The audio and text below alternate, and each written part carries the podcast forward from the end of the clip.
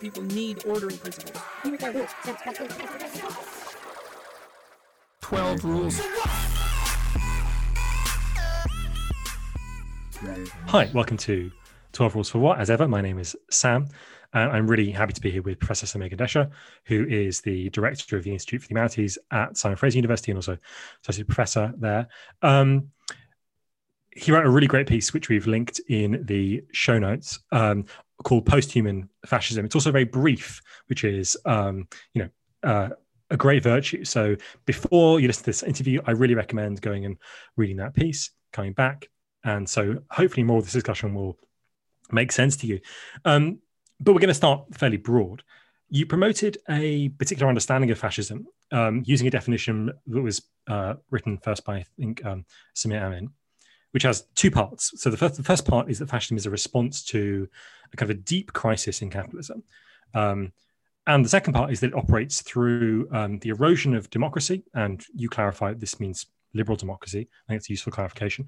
Um, through the appeal to a collective identity. So, like, this is a fairly pared down definition by the standards of definitions of fascism. Normally, you get you know definitions of fascism that are whole kind of paragraphs of simply definition, lots of kind of lists. I wonder what you, what is it about this particular definition, these two elements, the um, uh, response to deep crisis and the erosion of democracy through collective identity that you find so compelling? Yeah, well, I think first of all, I'd just like to thank you, Sam, for the invitation um, to be on the podcast. I think uh, you're doing really great work, and uh, I've, I've, learned a lot actually from listening to uh, to previous um, uh, uh, episodes of it. Um, so the reason why I found the Amin uh, account of fascism so useful is because um, I mean I was obviously looking at it in terms of framing the um, uh, the introduction for Spectres of Fascism. And, and Spectres of Fascism really tries to take a, a global perspective. So Samir's sort of world, uh, Samir Amin's world system approach was, was quite helpful uh, in terms of having a sense of um, the, the, the, differences and similarities between center, semi-periphery, and periphery. And, and that's also quite important uh, as well in terms of thinking about fascism in terms of a logic of endo-colonialism, although he doesn't talk about that, but it, it does help set up that discussion as well. Um, I think it's also important, as you pointed out, to um, correct him a little bit. Um, so fascism isn't a, a categorical rejection of, of, democracy per se, but of liberal democracy. And, and this becomes very clear in figures like Viktor Orban, right, who um, uh, makes a claim for illiberal democracy. So there is a way in which fascists and, and right wing um, populists or authoritarian populists also try to make a kind of case for um, a certain sort of democracy, but it's a, an exclusionary form and it, it's one that built upon some notion of of, uh, of the general will, um, uh, the will of the people that um, that is in somehow in, in some way um, uh, embodied in uh, a particular uh, cultural tradition, which is, itself um, taken up by and personified by uh, a, a, strong leader. So I think these elements are, are particularly useful in thinking about uh, contemporary um, forms of fascism. You, you, can you know look at this in terms of Trump. You can um, also usefully understand. Um, Narendra Modi um, and Erdogan in, in these terms, Bolsonaro uh, as well. And I think also from the standpoint of um, a, a, left response to uh, the rise of these authoritarian regimes, um, I think it reminds us that we need to take liberal democracy seriously, um, that we can't take its institutions for granted. Um, we must move away from a kind of reified understanding, which means that we um, uh, try not to think about these the institutions of liberal democracy as as somehow um, you know uh, bequeathed by uh, the, the, powers that be or somehow dropping from the sky. Rather, we must understand them as forms of of struggle, historical struggles for inclusion on the part of uh, working men and women, LGBTQ plus peoples, indigenous, racialized peoples, and so on. And these are for the you know for the right to associate, organize uh, obviously the um, uh, the right to vote, um, for aspects of the welfare state, um, universal health care, you know, NHS in Britain, obviously, um, and, and so on. Today, of course, we, we think about this uh, as well in terms of the kind of push you see in the progressive wing of the Democratic Party um, for uh, um, you know uh, uh, left cabinet appointments, and you know we've seen maybe a success, one could say, at least initially, in terms of having the first Indigenous person appointed as the Secretary of the Interior, and I'm thinking of Deb Haaland uh, in this case. Of course, you know it remains to be seen what what she can do. But i think it's it's really important that we um, both defend the institutions of liberal democracy and also in a sense uh, seek to um, uh, democratize liberal democracy. Great. Yeah that's that's uh, a really kind of um, yeah really kind of robust defense of uh, I think some of the, or kind of push back against some of the kind of more glib um, rejections on the, the, the far left, certainly of um, all the manifestations of liberal democracy. And uh, yeah, so you the, the article you've um, that everyone has now, of course, gone away and read um, has a category of uh, post-human fascism. So I'm, I, this is of course opposed to something else, and I'm guessing what it's opposed to. I think it, it says in the article opposed to, anti anti-humanism. So um, interwar fascism the, the period of, that we think about as kind of the classical fascist period is anti-humanist, right? Um, and in doing so, it's just to kind of roll back universalist legacy of the Enlightenment through um, imperialism internationally, um, and also the workers' movement and women's rights and racial oppression within Europe as well. So, um, and often these parts are two parts are conjoined, right? So the, the imperial endeavors and um, were somehow kind of echoed back into Europe, and this is the theory of endocolonialism um, uh, in very very brief sketch but it was also anti-humanist in some some other ways, I guess. So, so fascism, is, as Arendt puts it, um, dispensed with public life um, and made private individuals out of all citizens, stripping them of interest in and a connection with public affairs. And in this sense, it dehumanized people because it extracts them from their society. It kind of forcibly atomizes them into their own kind of um, kind of atomized mass. In the concentration camps and death camps, you know, these capacities for self-individualization were reduced again by uh, so Arendt um, to a collection of reactions and reflexes. Um, but we're distinguishing between this anti-humanism and a post-humanism. Maybe you want to dispute the categorization of anti-humanism that I've given there, or the, the kind of characterization of anti-humanism I've given there. Um, you, maybe you could also tell us what you think is different between this anti-humanism, or the anti-humanism you'd characterize it as, and post-humanism, and what these mean as categories for fascism. Yeah, well, thank you for the question. And um, you, you did uh, note uh, when mentioning the LA, LA uh, Review of Books piece that it was a, a, a brief piece and, and one that uh, certainly um, could use some uh, elaboration, particularly around these concepts. And it's something that I, you know, I'm, I'm working on uh, and thinking about. Um, before I answer the question, I just have a, you know, just a, a quick um, anecdote uh, to to relate, which really sort of brought this this home. That is to say, it brought home some of the uncomfortable uh, overlaps between the far right uh, rejection of the Enlightenment legacy and uh, um, what you see again within certain quarters of sort of cultural studies or identity politics, or you could say decolonial uh, left. Uh, I was at a seminar a couple of years ago where this young uh, UCLA historian was talking about how he taught uh, European history from a decolonial standpoint and basically went through um, some of the key moments of European history as we know it, you know, part of the, the, the, the meta narrative of, um, uh, of European history and the Enlightenment. Um, so, you know, things like the uh, the Renaissance and, and the, the, scientific revolution, Reformation, the Enlightenment, um, French Revolution, constitutionalism, uh, and so on. And uh, what came out of this approach was a kind of skepticism about the, um, let's say, universalizability of certain aspects of this legacy, right? So it was a kind of skepticism and um, in my question to him, I, I, noted that you know that skepticism is really shared on on the far right. You know, skepticism around around science, the skepticism around uh, constitutionalism, uh, skepticism around certainly the um, universalist legacy uh, of the Enlightenment and of the French Revolution. Uh, fascism was geared specifically to a rolling back, as you pointed out, um, of the Enlightenment legacy, including uh, the French Revolution. Um, and so I, I, think it was very uncomfortable for him when I asked this question because it did seem that there is this kind of overlap um, in terms of a rejection uh, of, uh, uh of this legacy.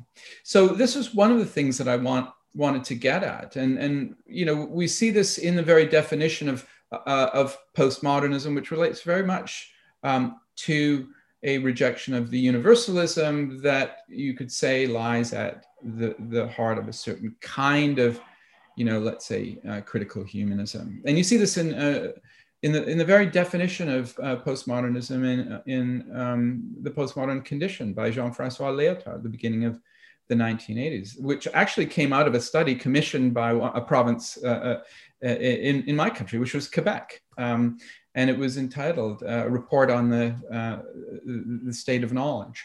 And Lyotard basically rejects, or he says that postmodernism is a skepticism or incredulity towards meta narratives, and these meta narratives are um, those uh, the twin meta narratives of uh, of Hegel and Marx, um, both of whom rely on a certain notion of Wissenschaft, right? Scientific socialism for Marx and and the the, the science of logic um, of Hegel. And I think that this uh, rejection of uh, meta narratives in, in um, uh, the interest of or in favor of the local uh, uh, narrative or petit récit, you know, the idea of, of uh, um, kind of local language games a la Wittgenstein, um, you know, is, is a little bit uncomfortable today when we see so much skepticism um, uh, to, voiced towards not only liberal democratic institutions, but we could say procedures more generally, and procedures that could be, in a sense, said to be universalizable procedures. Um, but when we talk about science, we talk about the scientific method, and this is what seems to be really um, under under attack today. So, I, I would say that the, the the idea of post-humanism is is uh, you know tied to a certain kind of rejection of uh, universalism that's also shared um, by the left uh, or certain elements of the left. I don't have to say that. It's always certain elements uh, of the left rather than the left um, uh, as a whole. So it also, though, entails the increasing sort of, you know, in, in terms of um, societal logics, the increasing obsolescence of the human being, um, via uh, technology, uh, machine learning, AI, and so on, and the con- constitution of increasing um, uh, uh, sways of, of populations, human subjects, as abandoned subjects, or what Mbembe uh, calls the becoming black of the world and critique of black reason. Um, we see this uh, more recently in terms of the claim um, that the elderly ought to sacrifice uh, uh, uh, their lives for their grandchildren, great grandchildren, go out and participate in, in the economy in the context of a pandemic.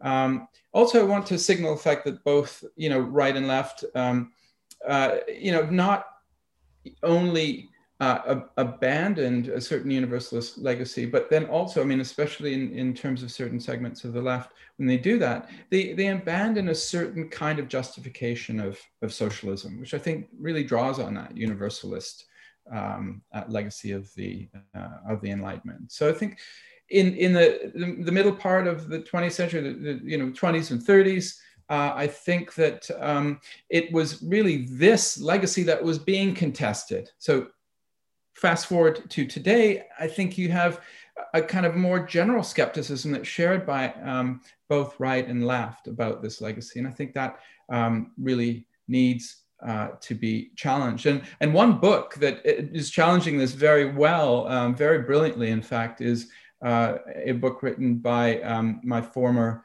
teacher, Ato Sekyi-Otu, um, who's a brilliant Fanon scholar, but he's written now a, um, a collection of, of essays uh, entitled Left Universalism, Africa centric essays, where he tries from an African perspective, he's based in Ghana now, to reclaim this um, radical uh, um, tradition of uh, the Enlightenment. And um, I think we need more of those kinds of um, uh, re, you know, um, more of those kinds of arguments.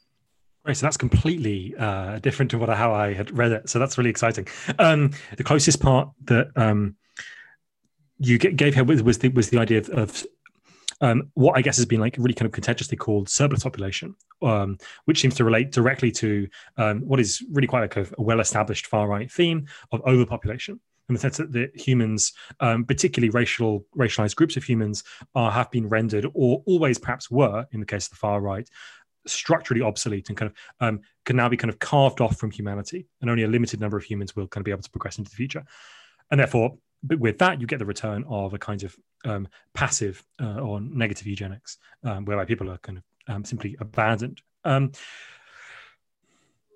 do you think that this is where um, new far right movements might emerge from in the context of global climate systems breakdown from the in some ways like the crisis of these disposable or the, the crisis of the existence of disposable categories of people in their view. Yeah, yeah so i mean I, I, don't think we're so far apart in terms of our understanding of this idea of um, uh, post-human fascism insofar as i do think it very much relates to um, the idea of abandoned subjects and and you know the becoming black of the world. Um, and you, you do see this logic in play here in North America. Uh, I can give you an example um, in um, very close to, to where I live, actually, where they're trying to put a, uh, a pipeline in that's to take um, bitumen from the Albertan tar sands into um, you know, uh, markets uh, in in the Far East via uh, salt water. Although, of course, now the global downturn in the price of oil, I think, has really stalled the project. Um, but they're still trying. And um, I think what's interesting is that heretofore it had really only been indigenous uh, uh, lands that had been affected, and and the state would um, use every means at its disposal to ensure that um, resources were extracted and, and, and um, transported uh, to markets as expeditiously and cost effectively as possible. Um, but now, as, as the pipeline nears uh, the, the, uh, the ocean, it is actually going through uh, land owned by, uh, by settlers. And they are, in a sense, being treated to the same kind of um, heavy-handedness uh, of both uh, the corporation and the state. So, I mean, I think that there's this, you know, in a way, in a very kind of mild way, this could be understood as the becoming black of the world, insofar as um, the uh, the will of these citizen subjects uh, really becomes um, absolutely inconsequential to the uh, demands of uh, of the state and and capital to um, uh, achieve uh, their their conjoint objectives. Um, so I think that this um, the analysis that we've we've been discussing you and I through correspondence of um, of Marx's and capital uh, of surplus populations, the, you know, as um, created as a result of the tendential um, logic of capital accumulation is, is exactly right. And I think one of the things that um, has been pointed to is the way in which um, the creation of surplus populations has a profound decomposing effect um, on uh, um, uh, labor, creating these deep divisions and tensions between um, organized uh, labor on the one hand, and then those uh, workers in the informal sector, those workers who um, uh, work full time but are highly uh, super exploited, those workers who are precarious, whose conditions of labor are, are, are, are radically contingent, and those who are completely um, uh, excluded from the uh, labor market um, altogether. And I think one of the uh, profound effects of such a decomposition is the rise of uh, identity politics. Um, you could see this in terms of the ethno nationalism uh, that is coursing through the United States and also to some extent Canada and through uh, through Europe, um, as well as on the other side of it, uh, the rise of identity politics as a way for groups to um, uh, seize some form of uh, power under conditions of, of absolute abjection. And I think this is really key to understanding the way in which um, you know elements of the, the white working class are, are appealed to. Um, the appeal is to a certain sense of security uh, that would be established through the, uh, the uh, uh erection and, and fortification of, uh, of, of, borders. Um, we also, I mean, can point to, and this relates to uh, the earlier example that I gave, um, the way in which Mark Meadows admitted not too long ago, probably about a month and a half ago, that the White House had no plan to systematically tackle the coronavirus. Um, you could see here perhaps a calculation uh, that certain segments of the society, so not just the, the elderly, um, who are, of course, economically no longer um, uh, uh, playing a role uh, that could be seen uh, as, uh, as, as socially useful, uh, you know, given capitalist conditions. Um, but um, uh, beyond that, the predominantly marginalized, racialized labor force um, that had been seen to be hit particularly hard right?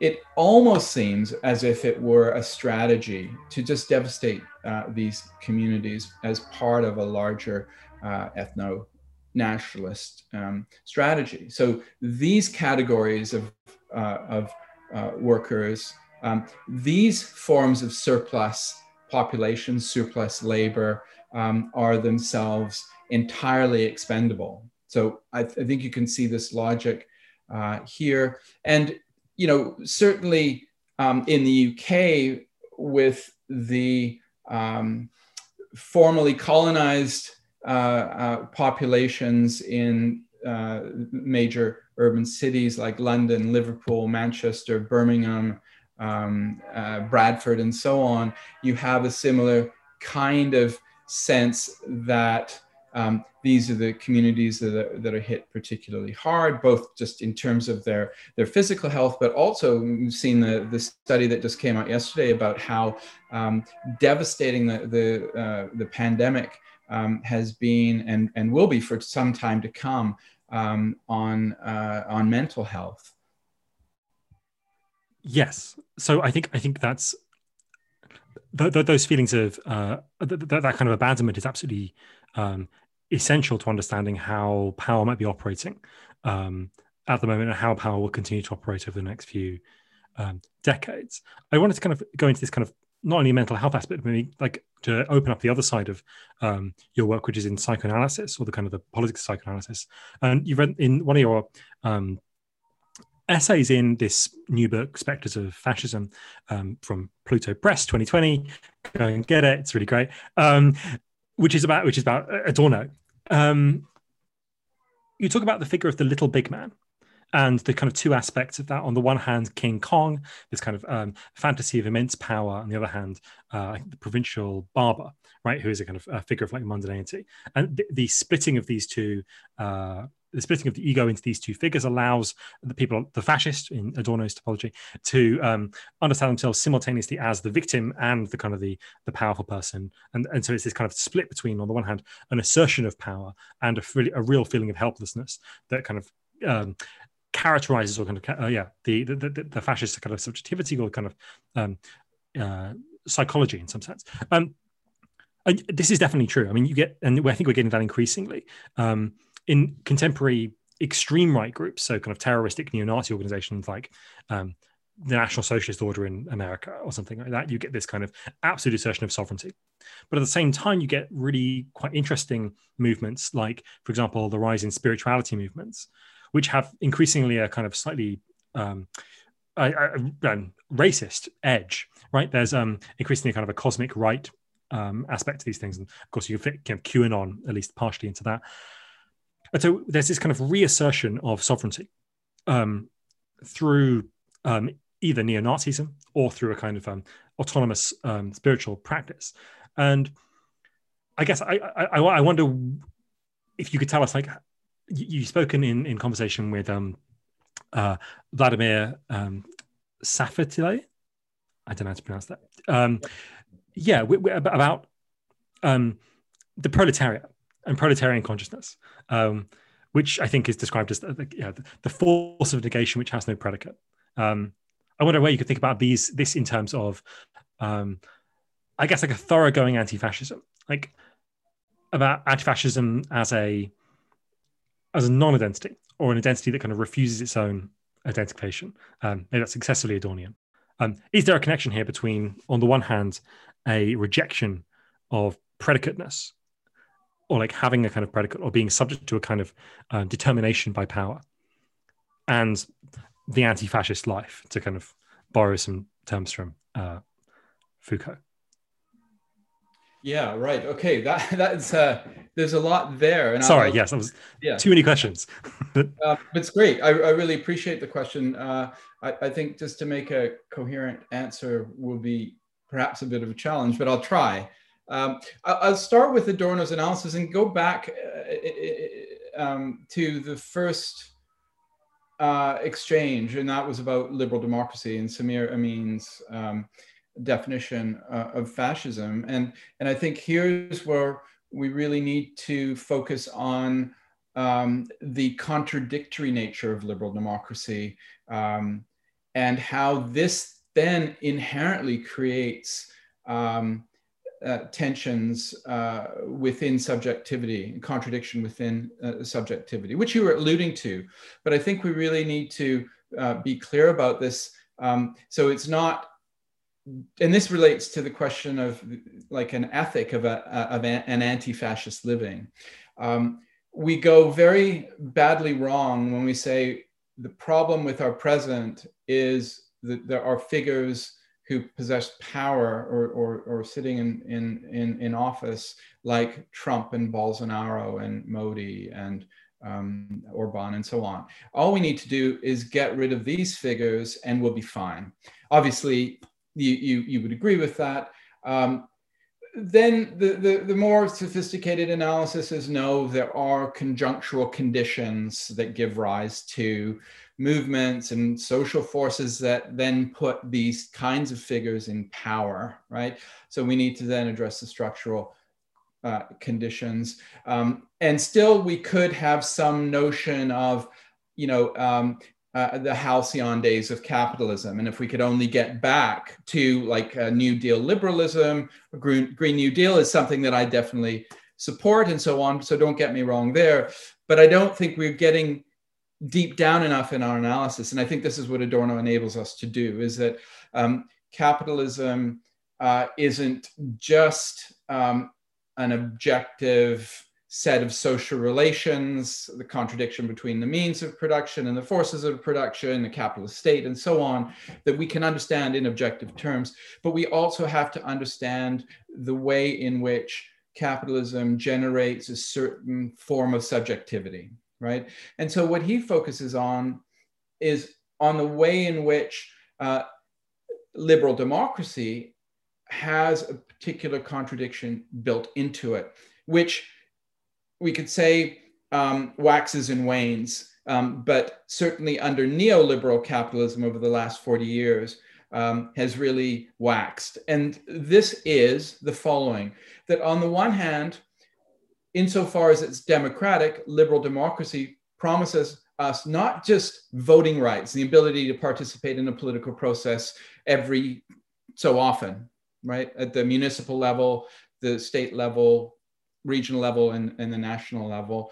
Um, rather, what it does is it promises us the possibility of living an autonomous life. That is to say, that we have both individually and collectively as a community the ability to determine our own destinies. That's the great promise of democracy, right? Um, on the other hand, because democracy is wedded to the logic of capitalism the market um, which is not a free market, um, but a market that is fundamentally regulated uh, by the state to capitalist ends, um, we find then that uh, our lives are increasingly dominated by not autonomy, but its opposite, heteronomy. There are all these forces that we can scarcely uh, understand, let alone alter and change and control. So we are in this contradiction whereby uh, we um, are promised autonomy, but what's actually delivered by liberal democracy is exactly the opposite. And under neoliberalism, as I've suggested, and I think this is an, an, just a fact, um, we have less and less control uh, over our lives. So that creates this uh, sense of uh, anxiety, frustration, anger, um, which then is channeled in um, very uh, uh, uh, combustible political directions by um, authoritarian populists and, and, and fascists who take advantage of, uh, of, of this logic. So when we see somebody like Bolsonaro or Trump or, or, or Modi, we see that they are both, in a sense, as, uh, uh, as they say today, relatable. You know, they are like us. Um, so they in a sense are are, are you know in a, in a way diminished subjects right we can relate to them in our own insufficiency and inadequacy and um, uh, uh, um, uh, outsiderness as it were but at the same time they embody the image of power and strength which they turn against the other which they um, uh, uh, uh, seek to mobilize um, their forces against um, the stranger, right, the non identical, and which we both participate in vicariously. We take a kind of, or the follower, I'm not saying myself or you, but the follower will then take a vicarious kind of interest and pleasure in that extirpation. But that's what we increasingly are encouraged to do as followers. Uh, we see this in the rallies. We see this in you know random attacks on uh, uh, on marginalized, racialized um, people, LGBTQ uh, uh, plus people, especially trans people. What the authoritarian can never countenance is ambiguity, right? And what the queer person represents is ambiguity as almost a political gesture and this cannot be tolerated by the authoritarian so yeah i mean what what the the, the great um, uh, the little great man uh, represents the composite of uh, king kong and a suburban barber represents as is this constellation almost as a kind of dialectical image of the autonomy the sovereignty and heteronomy uh, of uh, liberal democratic society. So I will both subordinate myself to, the, to my leader and I'll be ex- excessively cruel to those who are marginalized, who have less power than me. So I both feel powerful, but I'm also ultimately at the end of the day powerless. I think this also gives a really clear explanation of why it is that the military has formed such a um, cohesive and also propulsive um, symbolic system for uh, fire movements for the last hundred years, um, but also because of the experience of the military seems to me to be.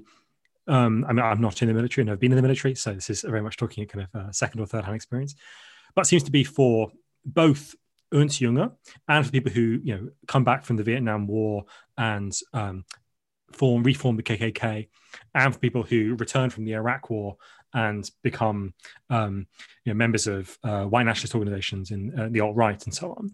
Right. What seems to be common across these experiences is an attempt to find in military prowess a form of self-control that the military seems to offer being by the, you become the kind of consummate self-declared and self-determining person. Um, but of course what modern war since you know uh, the mid-19th century actually means and maybe even before that i'm not a military historian either um, maybe even before that actually entails is as you say absolute heteronomy. Um, you have no control over what you do. You are subject to vast systems of logistical um, kind of coordination that you just don't understand at all. And so what you get in the various kinds of um, experience that people kind of report from, you know, the Freikorps to, you know, the, the KKK to, you know, the, the, these uh, contemporary war veterans, is this experience of attempting to radicalize the military experience. Um, that didn't go far enough, that didn't allow them enough personal control because it didn't allow them enough violence or didn't allow them enough lassitude to um, take out violence. Um, you get these very kind of strange uh, and horrifying testimonials from people, um, and they say, you know, I, I got to, I, of course, I killed people in Iraq and I killed people in Afghanistan and so on, but I was always, you know, told by my commanding officer I shouldn't, and that was the that was the kind of the shame. The shame was not in in in the murderousness. I wanted to kind of um, think about the yeah this, this other question I was asking earlier about the negative um, identity or the non-identity or the, the identity of the non-identical or something like this, right? Um, whether or not we're doing Hegel or Adorno or Marx or um, how how do how do you think this this works in think in thinking about how you might live in a way that is opposed to fascism at this microscopic state or at this kind of psycho, psychoanalytic state? You know, how, how does this give us a path forward? Yeah, uh, okay, that, that's right. I, I, I did um, skirt that question. I think it's the most interesting aspect of, of um, the series of questions you, you raised. And I, I, I come back to the point that I made earlier, and that is that you see a mirroring of an identity politics of um, the right in an identity politics of the left. Um, and I think that identity form, formations such as this have to engage precisely in an extirpation of the non-identical right so you know i'm a member of x or y ethnic group and that means that that identification takes priority over other um, aspects of my identity. Um, that could be related to sexuality, it could be uh, related to um, class uh, affiliation, could be uh, related to uh, any number of things. Um, and you know, people who advocate intersectionality, which want to understand, you know, which wants to understand identity is produced at the intersections of uh, complex structures of, of, oppression will challenge me on that and challenge this kind of argument. But I think what when it comes down, when push comes to shove, there's always one identity that seems to take priority over others, and that leads then to this um, uh, repression of, or extirpation of what doesn't fit right? Um, of what must, must get brushed away in order for individuals to be subsumed beneath these more general categories. And I think there is an authoritarian logic. And I've written about this in terms of uh, art, for example, when you have um, certain advocates of uh, and represent self-appointed representatives of certain communities saying X um, object or X painting or X performance must go because we're offended as a group. Well, I mean, is that the case? What democratic procedures led to that outcome? I would be very interested to know. But it doesn't happen in this way. You have an authoritarian kind of um, uh, uh, uh, pronunciamento about what um, the, the, the, the position is uh, what is to be countenanced and what is not. So I think right there, um, there is a, a, a, problem with identity politics. It's inherently authoritarian. But going beyond that, in the intersectional analysis, there is this tendency to say that we need to look at um, gender, sexuality, uh, ethnic identity, and class. So class, in a way, gets um, uh, uh, simply tagged uh, on to these other kinds of identifications. And I think that this is the, exactly the wrong way to look at it because these things are not equivalent, right?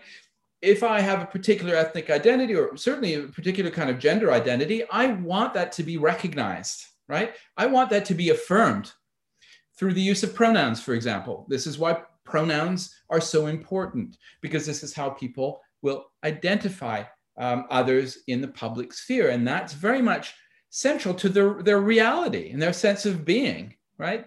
Recognition. Now, with class, if we're just simply engaged in a kind of social democratic sort of analysis, say, okay, class is always going to be with us. There's always going to be class divisions, and it's a matter of simply of, you know, uh, redistributing wealth such that those, um, you know, uh, within the working class and let's say the, you know, surplus labor uh, will um, be uh, looked after and, and given certain minimal welfare payments or, or unemployment benefits or whatever, that's fine. But the idea from advocates of intersectionality is a much more radical one. Well, if you're really going to be radical about class, what you want is, in fact, the abolition of class, not its recognition. And that means a radical transformation of society. And that's why we want to say that class identity doesn't have um, predicates in this sense, that what a proletarian identity signifies is precisely the demand for its own dissolution right? Its own dissolution.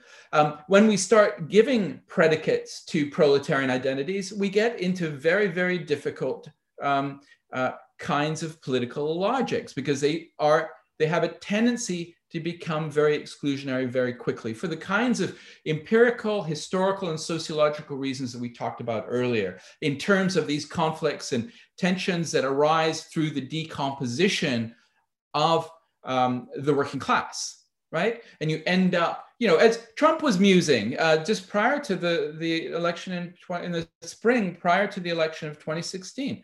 You know, I, I want to transform the Republican Party into a workers' party. Well, you can imagine exactly where that logic ends up, and it becomes very much like National Socialism. So um, this is precisely why we insist that the, the proletarian identity is thoroughgoing negative identity, one that actually seeks its own negation. So this is the negation of the negation, right? The negation of class as such. And that should be the utopic horizon uh, uh, upon which we're, we're functioning. And why not also then extend that to other identities? That becomes a more difficult argument for the reasons I gave earlier. But I think that's probably where utopia lies. And it, it is in some sense i think what herbert marcuse meant in terms of polymorphous perversity. This is this should be what we're aiming for I have a question about how that relates to uh, to comradeship, but I I realize that we're a podcast about the far right, and we should stick to that to, to that topic. I think it's really important. I I I, I do have a, I have a, yeah. um, a, a, kind of panel discussion with Jodi Dean at the end of January, so that'll probably come up. And and but her yes. and deconstruction of allyship is fantastic for precisely this reason. So you re- reinscribe a notion of national sovereignty when you assert the importance of allyship. Well, I think it's very similar with the kind of proprietary relationship that people have vis-a-vis their own identities right? The, my identity is my property and so hands off right? Well that's interesting. That is a thoroughgoing neoliberal logic at the level of in a sense ontology right? At the level of who who one is who one thinks one is you know? I've been thinking uh, um, for about two years, I guess now, more or less exclusively about far right politics. Do you think that it's necessary to have um, even when you're doing kind of anti-fascism, which seems to be to me a um, a politics almost that only knows neg- utopia negatively, but and not only that it only knows neg- utopia negatively in the Adornian sense, and that it um, all it can hope for is um, the end not of fascism, but of the possibility of fascism. That is the classless society we call communism, right? Um, it can only. It, it seems that the anti-fascism's utopia becomes out in this kind of strict negative manner, but that strict negative manner is also, is also often quite small and quite kind of um, puritanical in various mm. ways. And I, I, wonder how do we um, now? I've kind of know, final question about like the relation between fascism and far right studies as an academic pursuit and anti-fascist movements. Um, I wonder what you think the connection is there. I think this project that you know this podcast is an attempt really to kind of bridge that gap um, to think about how the two things can kind of fit together because it seems to be that they're talking at cross purposes very often. Anti-fascist movements develop structures identities um, elaborate rules. And at the same time the, i totally agree with the kind of this um, aspect of the theory that tries to negate the form of identity. So how do you see these two things sitting together? The academic pursuit on one hand and the, the, the movement structure on the other Oh, that's a really good question. I would introduce a third term here, and I, and I would maybe uh, place you in that in that third term. Um, so there's sort of um, academic discourse, and then there's you know movement politics.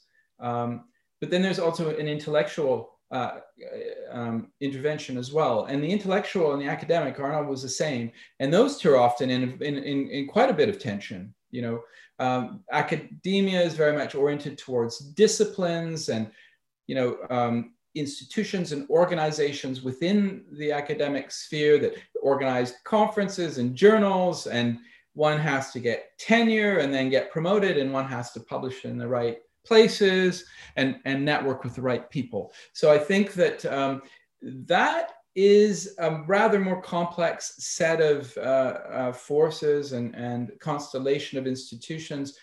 Whereas I think the most interesting work that gets done is in that intellectual sphere, because intellectuals are also, right from their very, you know, inception with the Dreyfus crisis, um, they're engaged uh, they're engaged with the public sphere, I think, in, um, in, in different ways, both on the left and on the right.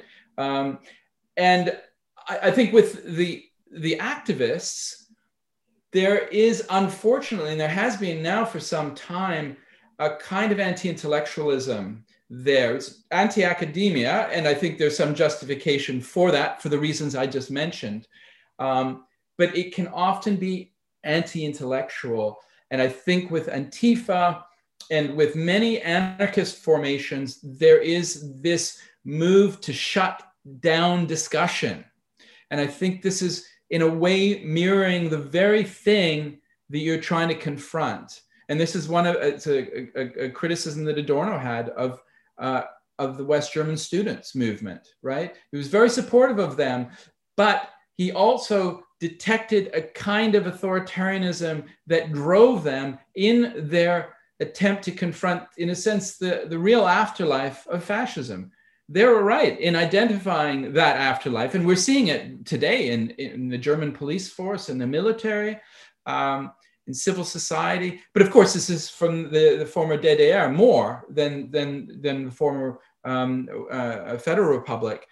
But nonetheless, there and, and I think this is why Adorno hooks up so well or links up so well with, with um, Foucault's preface to Anti-Oedipus, because it is about trying to come to terms with the fascism that we harbor uh, within ourselves and our responses to fascism, right? They can, in a sense, in, uh, be a, a, form of, uh, you know, to use an Adornian term, mimesis. We, we, we mimic that which we want to somehow try and overcome. And this is a real uh, danger. And I think we see this so much.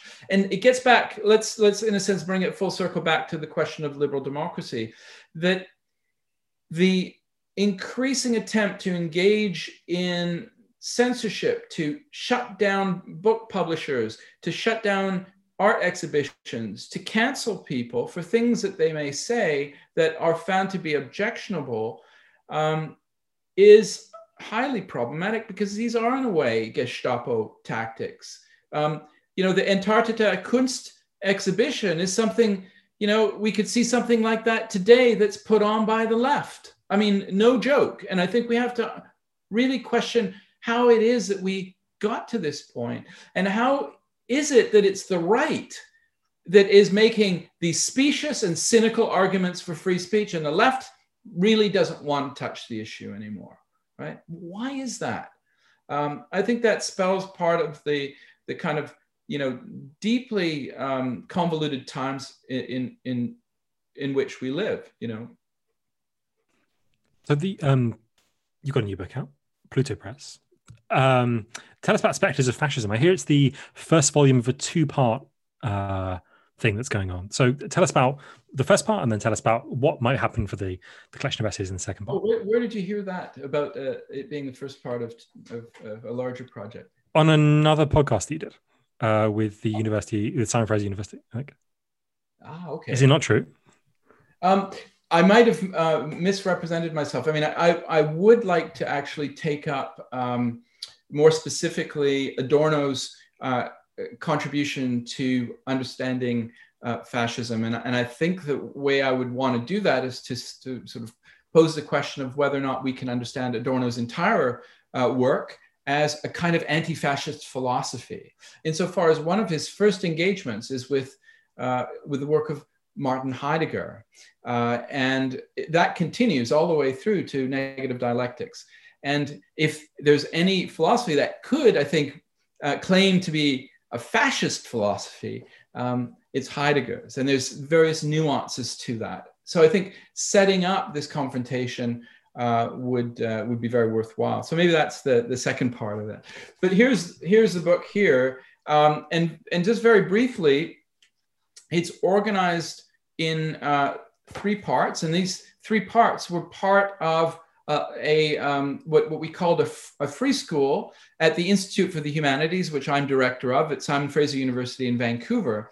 And uh, you know, we were so alarmed at, at, some of the developments that were happening uh, around the world, not least the the election of um, Donald J. Trump um, in the United States, that we felt that we should respond to this. And this is part of the, the mandate of the, the institute is to respond um, by drawing on the tradition of the humanities um, to the sort of central questions of our age. So we had a, a series of, of lectures divided into um, uh, a kind of theoretical segment uh, uh, or a historical segment, um, theoretical segment, and then um, looking at sort of contemporary realities. Um, so the book really uh, came out of that, and it was very much a you know um, a public-oriented um, uh, uh, exercise. And one of the things that we made very clear was that in uh, these evenings that we we had, I mean, uh, virtually all of the lectures were in the evening. That the first half of the lecture would be precisely that: uh, um, a talk and then a question period, be very much focused on intellectual um, uh, matters. Then the second half would be social. The uh, we had a DJ who um, who curated music that was specific to the theme or topic of the night, and there'd be some dancing. Refreshments would be had, uh, some snacks um, and that was in the spirit of a recognition of the fact that one of the aspects of the appeal of fascism, and this is, uh, you know, this comes directly out of Hannah Arendt's work, is a sense of isolation, right? People feel isolated. Um, they feel deracinated and they f- then feel some sense of uh, belonging in uh, the mass.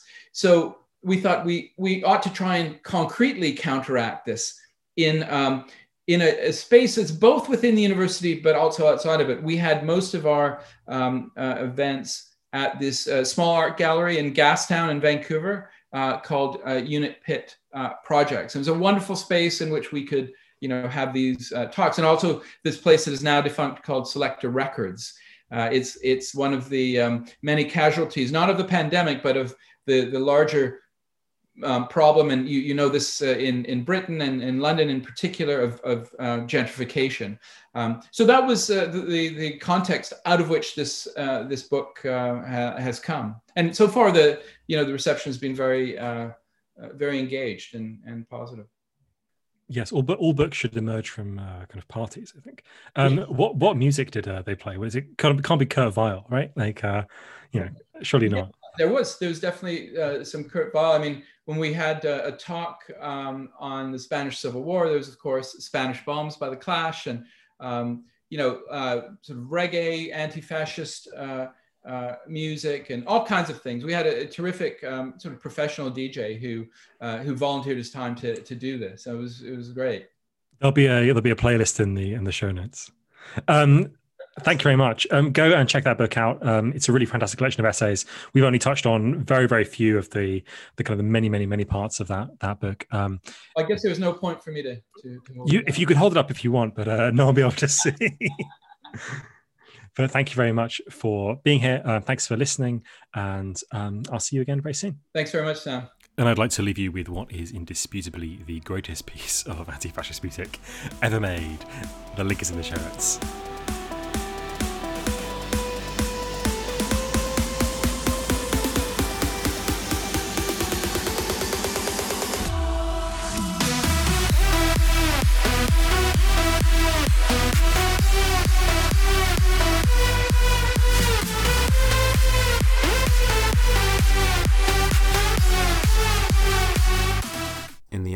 Government, we are the enemy. In a world where there is no government, anarchy rules. This summer, Get ready for the most action packed podcast. We continue fighting because we hate all authority and love freedom, which cannot be given, but must be taken. Such scenes as This is not a dialogue, a crime called freedom, Party's over, and many, many more. For more text and audio material of interest to anarchists, Check out resonanceaudiodistro.org. Thanks a lot for listening. If you enjoyed that, then you can help support the podcast on Patreon. All the support we get means a lot to us, and it really does help us grow this project. So that's patreon.com slash 12 rules for what, and you can sign up for as little as $2 a month. Thanks a lot, and I will see you very soon. 12 rules.